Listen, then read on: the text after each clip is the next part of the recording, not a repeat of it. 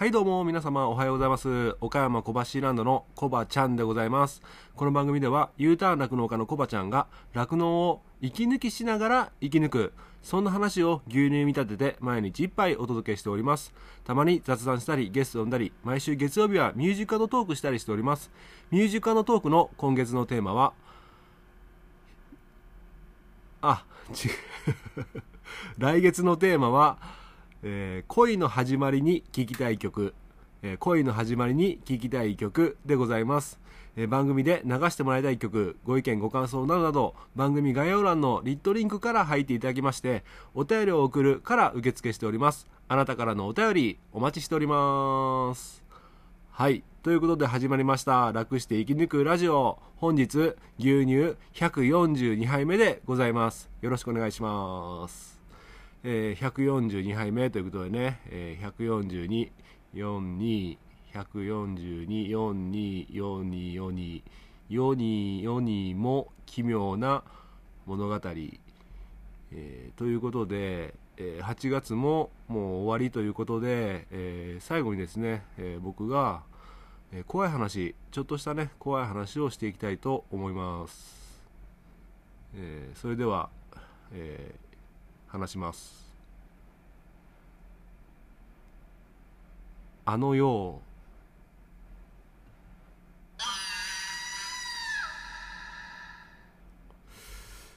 えー、終わりです。えー、今のがよく分からなかった方はまあもう僕とは気が合わないということで、えー、ご容赦ください。ということで、一言怖い話でございました。ありがとうございました。えーとですね、えー、142杯目ということで今日も一杯やっていきたいと思うんですけども、えー、昨日ですね、ミュージカルのトーク、Spotify 限定配信のミュージカルのトーク、えー、夜の配信になりますって言ったんですけども、結局ね、えー、深夜1時半頃の配信になりました。ということで、今日僕まためちゃめちゃ寝不足で、もう今も眠いです、正直言って。で、さっきもね、ちょっとあの、朝のうちに収録しようと思って準備してたらいつの間にかうとうとしてちょっと寝ちゃってましたね。ということで改めましておはようございます。あでまあねもしね楽しみにしていた方いらっしゃいましたら、えー、配信が遅くなりまして大変ご迷惑をおかけしました、えー、なんとかねちょっと遅くはなったんですけどもミュージカルトーク4件ものお便りがございましたのでリクエストがございましたので50分ぐらいになってましたね結局時間が。うんなんでちょっと長いんですけどもね、あのー、いい曲が集まりましたので、まだ聴いていらっしゃらない方、ぜひね、Spotify で、えー、Apple Podcast とかね、Google Podcast とかで聴いていただいている方は、えー、そもそもね、ミュージカルのトークが入っていませんので、ぜひね、Spotify の方をダウンロードしていただいて、えー、聞いていただければ嬉しく思います。よろしくお願いします。えーとですね、あとですね、昨日ミュージカルトーク、その他ね、お便りいただいて、ご住所いただいた方、えー、番組オリジナルステッカーの方を、えー、送っております。もうもしかしたらね、早ければ手元に届いてる方いらっしゃるかもしれませんが、できればですね、えこのご時世、えせっかくね、ステッカーに二次元コードとかも、印字してありますので、え周りのね、お友達とかね、にもあのシェアしてもらいたいんですよね。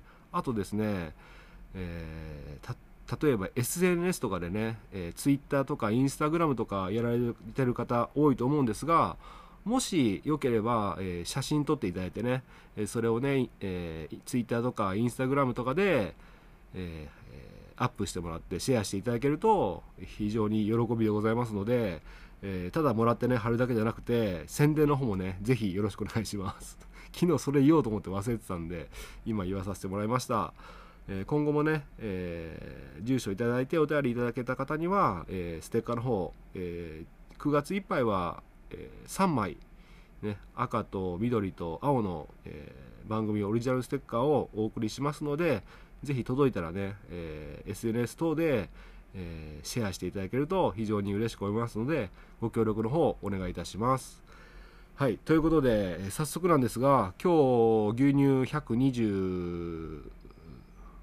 ん ?142 杯目ということで、お届けしていきたいと思うんですけども、今日の一杯は、またまたテーカル出ました。またまたテーカル出ました。ということでお届けしていきたいと思います。で昨日ちょっとバタバタしてたのはえまたですね、えー、おととい分娩ん？おととい？そうかおととい分娩した28日に分娩した子が昨日の29日に朝ね、え冷たくなってて立てなくなっちゃってたんですよ。うん、それで慌てて、えー、教に電話したら西川所長にね来ていただきまして対応していただきました。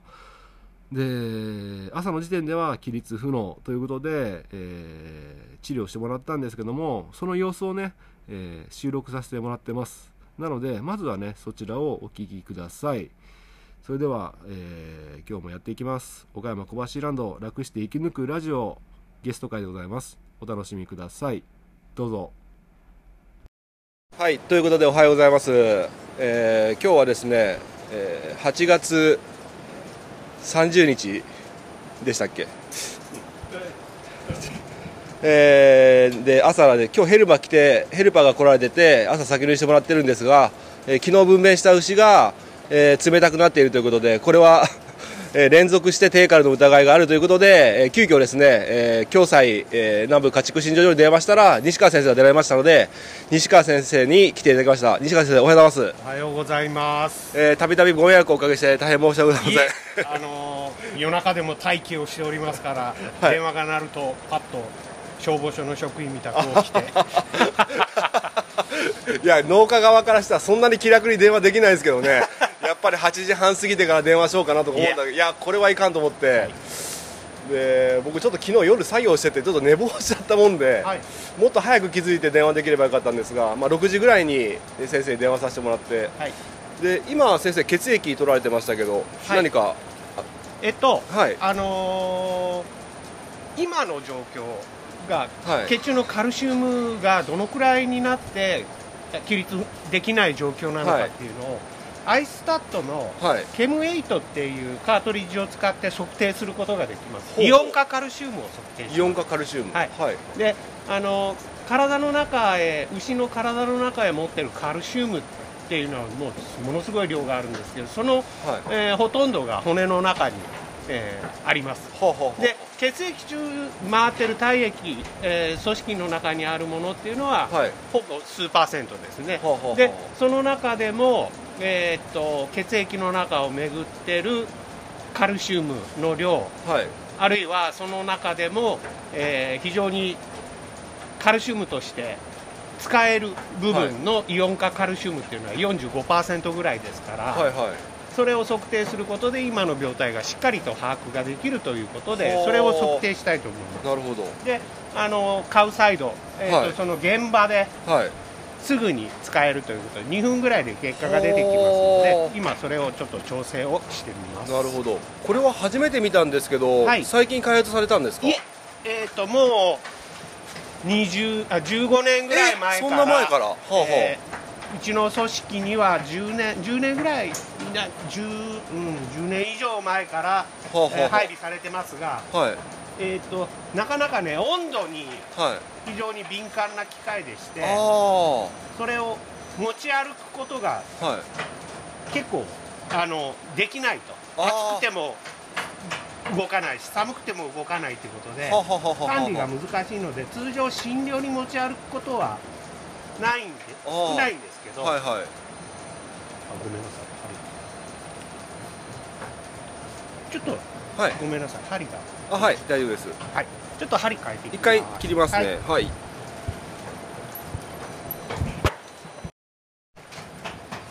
はい。えー、今気づいたら、えー、8月29日でございました。ということで続きを取りたいと思います、えー、今はい、はい。えーと、これをカートリッジに血液を吸い込ませて、はい、これをセット機械のアイスタット本体にセットしていきます、はい、で通常あのこの機械は持ち歩いていません、はい、で、えーと、我が家から、あの小橋牧場へ来るまでに、はい、診療所をちょうど通ってきますんで、はいはいはい、ちょちょっと大回りにはなるんだけどあの状態を聞いて、これはもう持って行ってその場で調べようと。いうことを思いつきまして、えー、診療所によって取ってきたと。なるほど。いうことになります。電話の呼吸より二回りぐらい大きいような機械ですね、はい、はいはい。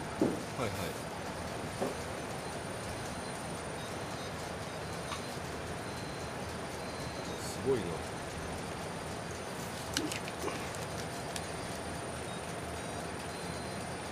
なんか慣れてないと 扱いが難しそうですね。あんまり慣れてないです。しばらくお待ちくださいということで、はい。これで2分ぐらいで、えあー。ー結果が出てきます、はい。で、えーまあ、カルシウムのと投入量とかをはい。決定するもんですから、はい。最初にこう血液の循環量を増すために、はい。えー点滴を入れながらはい。結果が出るのを待っていきます、はい、お願いします。で今ですね待ってる間に、えー牛に保液カルシウムを入れていくということで今やってもらってます。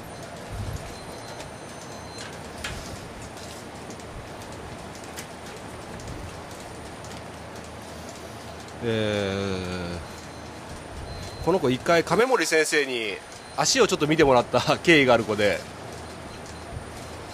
まあ、ちょちょっと食えない期間もあったのかなっていうのもありますね。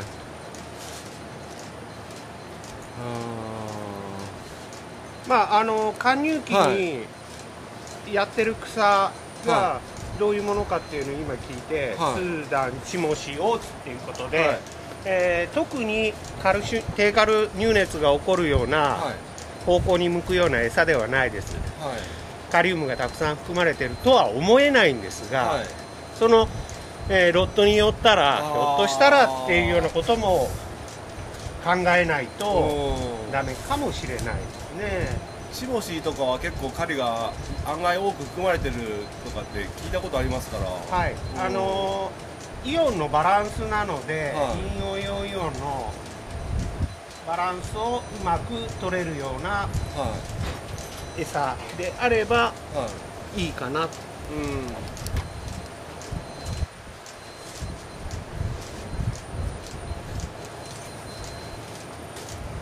えあのー、今年は低カルが多いとかそういうのはないですよね。うーんあんまり気にはならないんですが。いや僕ちょっと自分で言うのもなんですけど低カル一2年前ぐらいにちょっとはい。ボコボコって出た時あって、はい。それからほぼ出てなくて、はい。全然低カルで悩んでなかったんですけどあのちょっとここに来て連続してるから。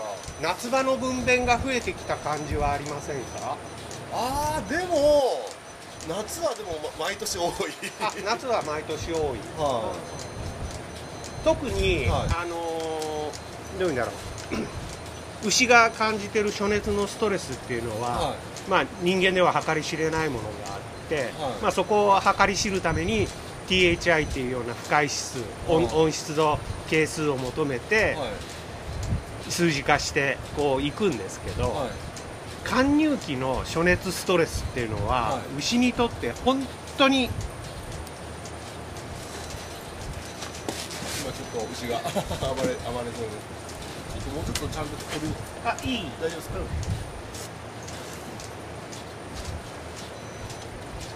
本当にあのどういうふうな症状を示してくるのかがはい。わからないですね。あー。その暑熱ストレスを受けたことによって、はいえーどうなるんだ？はい。っていうようなのが、はい。あーはっきりした見解がないです。はあですから、えー今のキリツムのまあ4産目今のこの牛は4産目、はい。えー先日の牛は5産目はい。っていうことで、はい。まあ危険なラインには入ってきてる、はい。その中で、えー分娩後の1週間から10日のはい起立不能に対して危ない時期をどういうふうに過ごさせてやるかというのをもう一度何かメニューを考えていった方がいいかもしれない、はい、物理的に、あの完全搾乳とかって前ちょっと金子先生でちょっと話したんですけど、はい。あのー一発目で絞り切るとカルシウムが一気に抜けて低下になりやすいっていうのはやっぱりあるんですか？あります。この子だからちょっとそういうのもあってそんなに遠慮して絞ったんですよね、はい。ただ割と最初にしては出た出ちゃったかなっていうイメージはあったんですよ、まあ、あのあと、はい。えー活性型のビタミン D3 っていうのも必要ですし、はいはい。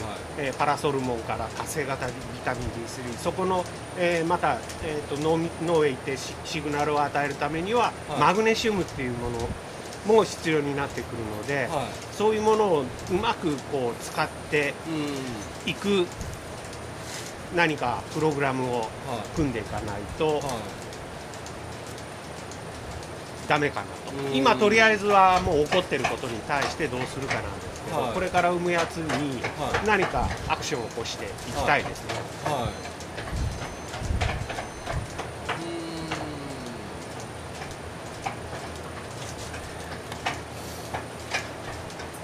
難しい数値の結果出ましたはいはい、ナイス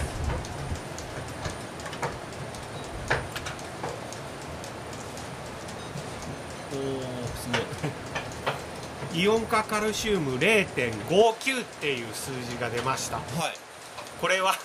通常のレベルの半分です。うわものすごく下がっちゃってーはい。で、えーまああの全体のカルシウムが下がる要因と、はい。それからイオン化カルシウムとしても少なくなる要因っていうのが、えーありますから、はい。まあ、ここではカルシウムを入れますが、はい。それを入れることでまたイオン化カルシウムが薄くなってしまうっていう現象が起こりますので、はい。そこら辺も、えー点滴の順番を考えながら、はい。えー薄まったイオン化カルシウムをしっかりと増やすような操作をしていきます。はあすごいな。えーっとあとカリウム3.4ということで非常にこれ低くなる、低い。から、えーグルコースがグルコース78若干上がってます、はここら辺もあの血糖値が上がることで、いはい。えー カルシウムイオン化カルシウムを低くしてしまうみたいな話もありますはい。いろんな悪い方向のことが今起こってこの牛は規律不能になってるんだっていうような状態ですいやーそうでこうやって、はい。まあ、今の病態がしっかり把握できる。今までだと、まあ、多くの先生が、かはえー採血をして農災のい竹部の診療療所、生産獣医療支援センターに血液を送ってそこで性格検査をしてもらって、はい。フィードバックしてもらってるっていうことなので、はい。タイムリーでなかった部分をこのアイスタットで補うなるほど、ね。すごい。ああそうか。なんかちょっと僕は もうテンションがだだ下がりなんですけども なんか元気が出る言葉いただいていいですか？元気が。あのちょっとだけ話脱線していいですか？今はい。保育してる途中なんで、はい。あのクロちゃんさん。あはい小原のクロちゃんさんの近くの近くというか担当の、はい。えっと、天貝先生でしたっけ、はいそのお便り前いただきまして、はい。同僚というか一緒の研究所にいられおられたんですか？同じあの研究室です。あ研究室、はい。おー。じゃあもうびっくりですね。そのじゃあ西川先生の声とか向こうで聞かれてたんですね。えー、天貝先生が聞いたかどうかわからないけど、は多分クロちゃんがはあ。の小橋小原ランドで、いはあの向こうの獣医こんな人と話してるよみたいなんで「お西川言うたらわしの後輩だがな」っていう。いなるほどなるほど。数年前にね、はい。あの東京であった全国集会ではお会いしたんです、いはい。はい、あのお会いしたって言ってもあごご無沙汰してますってお元気でやりょんかってその程度ですけど。ああなるほどなるほど。結構あれですか獣医師の世界っていうのはもう狭いというか広いでしょうけど狭い。わ割とあれですか？そのああの先生ねみたいな感じの。あのいろんなはい。雑誌に投稿されてる先生だとか、ああなるほどなるほどなるほどそういう先生たちは、はい。えー非常には僕たちも、い。はまあ、参考にもさせてもらってるし、はいはい。あ何県のどの先生がっていいうのは、おえー印象に残りますね。でその先生と会ったりすると、はまあ潤滑油を使いながら、えあー。ーしっかりとあ喋り込むといういなるほど。ような操作をしてます。あーやっぱ石川先生的にもやっぱそういうのから刺激を受けていろいろ勉強されてるってことですよね。そうですね、はい、あのやっぱりい医学獣医学もは日々、えー方向を持って進化してますから、僕たちもそれについていかなければならないし、特に、まああの後輩を育てるためにも自分が知識を持ってないとダメだっていう意識は持ってなかなかつあのできませんけど。でも大変ですよ。次から次へと新しい技術とか考え方が出てくるから。あのもう今で満足して、まあ、西川先生所長って立場だから、まあ、あの指示だけしとけばいいやっていうわけではいかないですよね、ね、やっぱ新しい情報を常に仕入れて咀嚼してっていう形でやっていかんと、はい、ただ古いことをしてるわけではなくて、はいはいはいはい、温故知新っていう言葉があるようにあの古いことはしっかりと伝えていかなければならないしだから新しいことは取り込んでこなきゃダメだし。で、えー、それが融合された時に、農災岡山というのが組織として、しっかりと機能できるんかなっていうふうに、はい。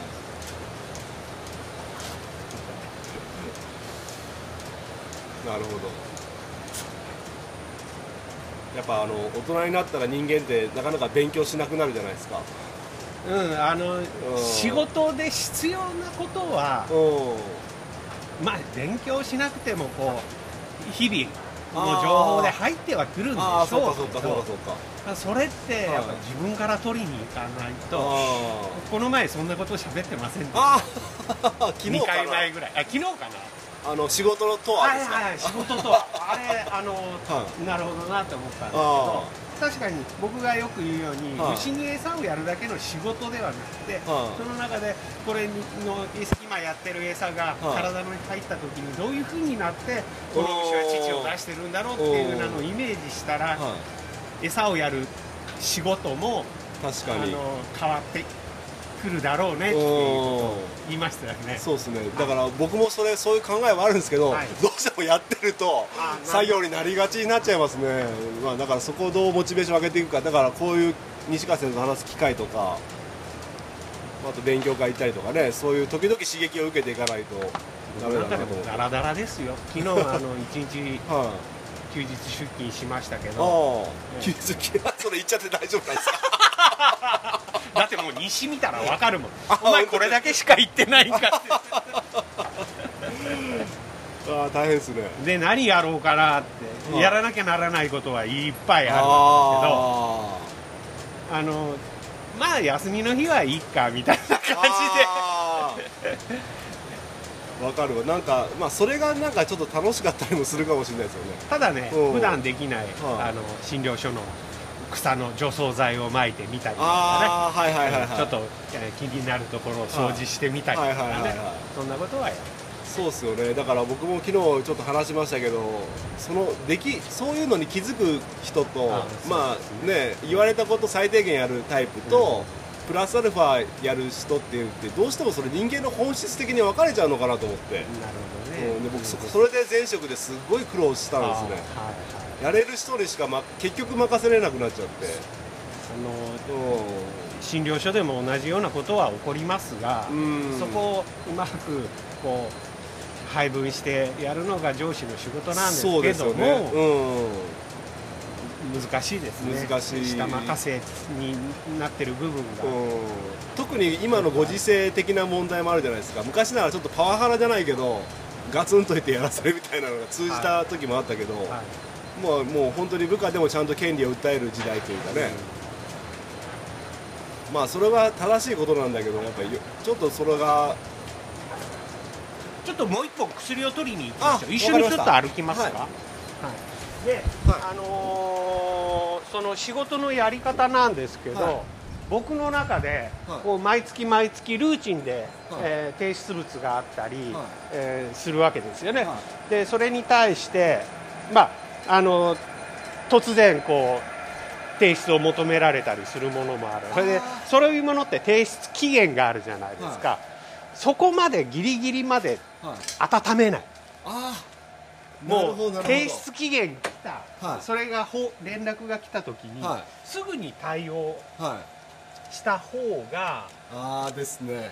後に残るとね、結局、なんだろうああれやらなきゃって思う気持ちがであると、他の仕事がおろそかになっちゃう。あそれが毎日続いてると、面白くなくなるんですよね。いなんか仕事に振り回されてる感が。はいはいなんかその抱えてる仕事があるとなんか頭のメモリをずっと使ってるとかちょっと前ちらっあと話なんか言っしたんですけど。た。それそれですね大正解ですね。やっぱりそうそうね。すぐやらないと。あの子供が夏休みの宿題やらないの。あれはでも子供はそんな考えてないだろうけど。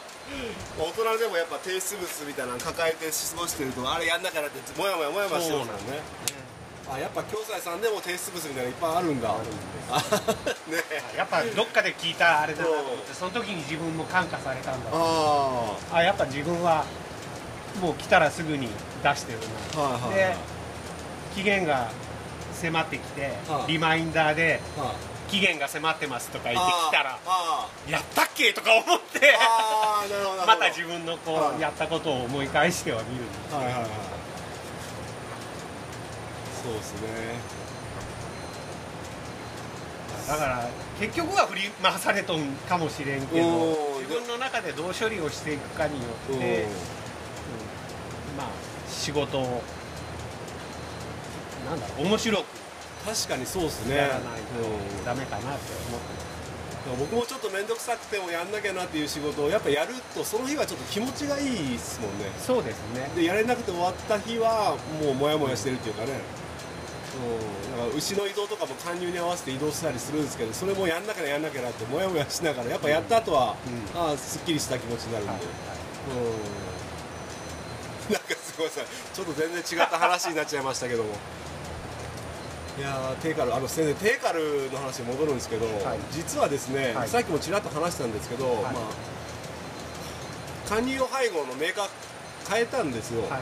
前使ってたやつがどうも分娩時の力みが弱かったり立ち上がりが悪いなと思ったから、変えたんですけどあの僕の肌感だと、えークローズアップ機の夏ってことも当然あったと思うんですけど、クローズアップ機にかけての、えー食い込みが落ちたのはあのーある。だからしょうがないから育成杯とか他の指向性がいいメーカーの配合仕様を半分やるような形で対応してたんですけども、はい。あのうん。多くの、はい。えー、貫入機資料には、はい。えー、とタンパク質を増強してあります。それもバイパスするタンパクですね、はい。バイパスタンパクとしてはい。熱処理をした、えー大豆カスとかを使ってあるわけです、はい。加熱大豆を使ってあるんだけど、はい。そのはい、すいません、今ちょっと僕が変なボタンを押しちゃって切れちゃいました。あのーさっきの話の続きなんですけど、貫入配合を変えたっていうことで、まあ、ちクローズアップ機の指向性、指向性というか、杭が悪くなったなっていうイメージがあって、他の指向性がいい餌を混ぜてやってたんですけど、そういうのもなんか影響してるのかなとかって思うんですけど、はい、えーとはあると思います、はい。であのー貫入用の配合に使われているタンパク源っていうのい、は、はい、えーある程度材料っていうのは同じだとは思うんですけど、はい。ひょっとして、えー独自のものを使われているとか、はい。そういうことがあるとはタンパク系の飼料っていうのは指向性が悪いので、はい。そんなことが起こったのかい、もしれません。なるほど。だから、えー今この牛群ではい。何が一番ベストなのかその配合飼料のはい。銘柄にしても、はい。ここら辺もちょっといろいろな紙体をもらってきてはい、試してみるそうですね。必要があるかもしれないです、まあ、貫入配合については割とそのその時その時っていうかその貫入機で楽せたた試せるっていうのがあるからちょっともうひ別の角度でまだ試してみようかなと思います、すはい、それもあるのかもしれない。すいません、はい。本当に、はい。あの1キロとか2キロとかのはい。量なんですけど、はいぱりそれを食べてくれないと、は体が欲しがってる、えータンパク質っていうのは、は代謝タンパク質としてはい。1日に、えー1キロぐらいははい。必要となりますから、はい。それがしっかり入っていかないといろんなあの障害が起こってくる。とい。うふうに思います。わかりました。すいません今日は朝早くにちょっと取り留めのない話もありましたけども。いえ。はいえー助かります、まあ、今後立ち上がってくれることを願って願ってというかまたちょっと買うハンガー借りてるんで後でまたちょっとそうですね、まあはい。早いうちに打ち取ってですけど、これでちょっとね、はい。えー、とお昼前ぐらいまでは待ってみてもらえますか、ああわかりました。今、えー、とカルシウムと高腸食塩水と使ってます、はい。でえー高腸食塩水を入れることで、はい。今あの最初に言ったイオンカルシウムのイオン化率を上げる効果がありますから、はい。その、えー時間、はい2時間ぐらい、はい。えー必要というか、はい。それぐらいの時上がってきますので。ああなるほどなるほど。はい。今8時ですから、はい。ちょっとお昼前ぐらいまで待ってみてやってくださいあわかりました。はい。で筋肉へのカルシウムの取り込みっていうのは非常に、あのそのカルシウム濃度に依存してますから、はい。筋肉自体がどんどん取り込もうっていうことをしませんので、はい。カルシウム濃度が上がることで、はい。えー牛の反応が変わってくるほうほうほうというふう。にそこに期待をします。はい。で夕方また、はい。あのー見に来てもらえますああわかりました。ははいい。その時にどういうふうに変わってるかはい。楽しみにしてます。はい。わかりました。はい。すいません今日はありがとうございました、はい。またお願いします、はい。失礼します。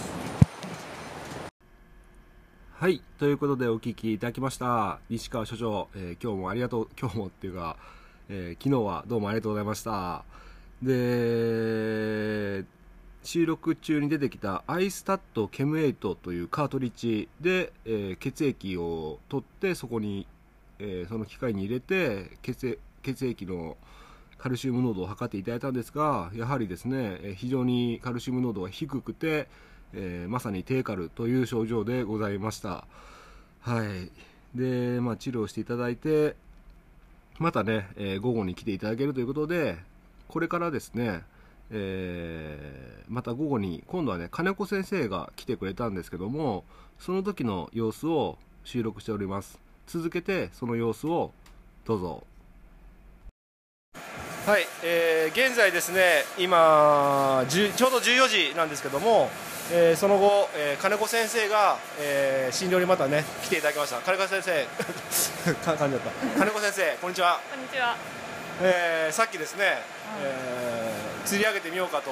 で金子先生も保育してみようかと準備しているところ、えーテーカルの今日テーカルになった子なんと。なんと。立ちましたね。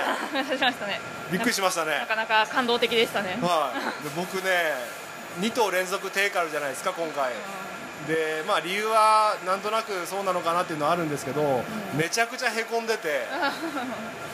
でもうはーと思ってまあそろそろ昼だからあの立たせないかなと思ったところにちょっと電話があってねなかなかちょっとやれなかったところで先生来てくれたんですけどもはい。で立った時に涙腺がねなんかなんか変な感じしてるなと思いまあした。本当に？分かった？何度か先生の前で僕泣いてますからいやね。過去何度か廃用になった人がね ふと振り向いたら泣いてます。そうそうあれ？すごい先生いつもあの気まずい感じでな先生何も声かけてくんない。けど僕泣いてる時に黙ってますよねいつも、はい。触れ触れていいのかわからない。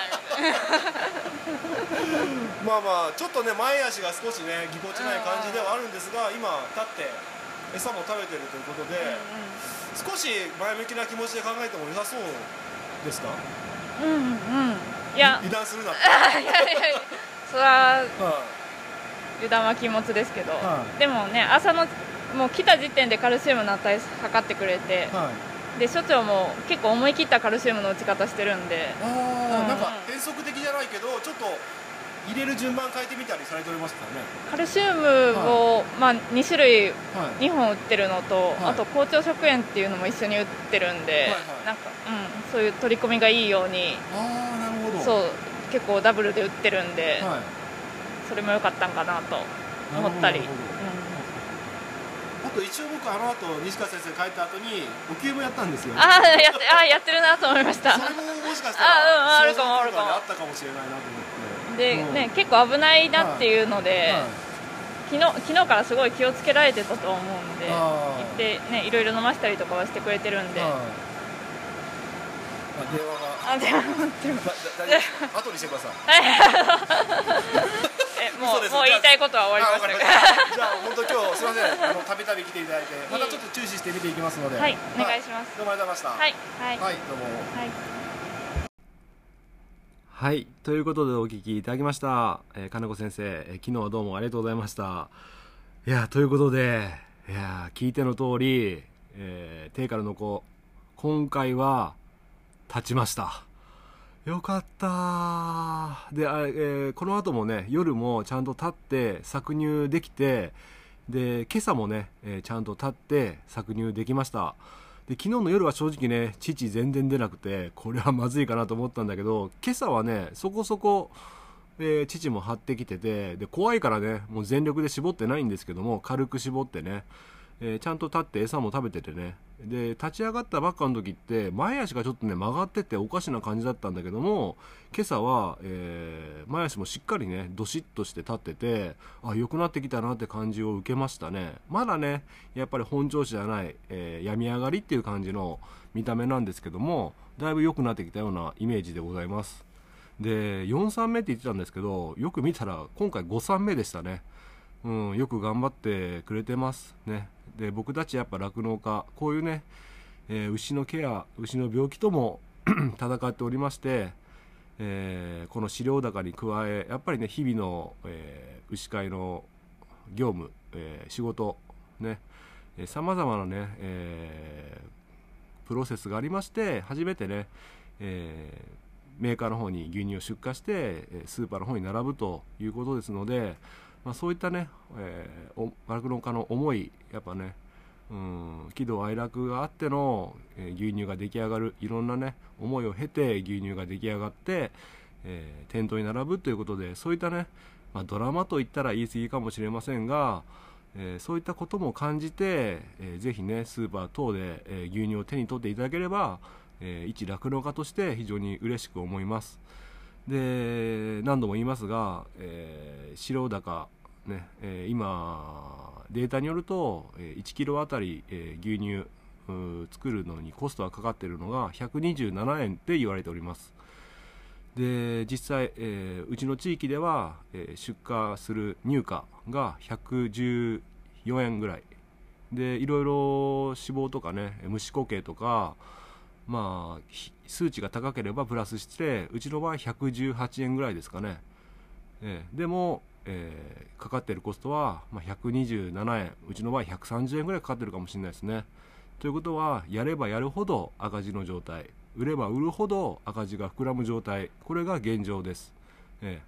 まあごめんなさい。今言うことじゃないかもしれませんがまあそういったね重みたったのね、1リットルですけどもさらに、えーそういった酪農家のね思いがもっとね、えー重い感じの1リットルになってると思います。まあそんなこと言ったらね重々しくて手に取ってもらえないかもしれないんですが、まあ、そういった気持ちも入ってるってことで、えーご理解いただければ嬉しいと思います。はい。ということで今回はね病気が続き低カロが続きましたけどももう言っちゃうと今回の原因はですね、えー使用管理方法はほとんど変えてないんですよ。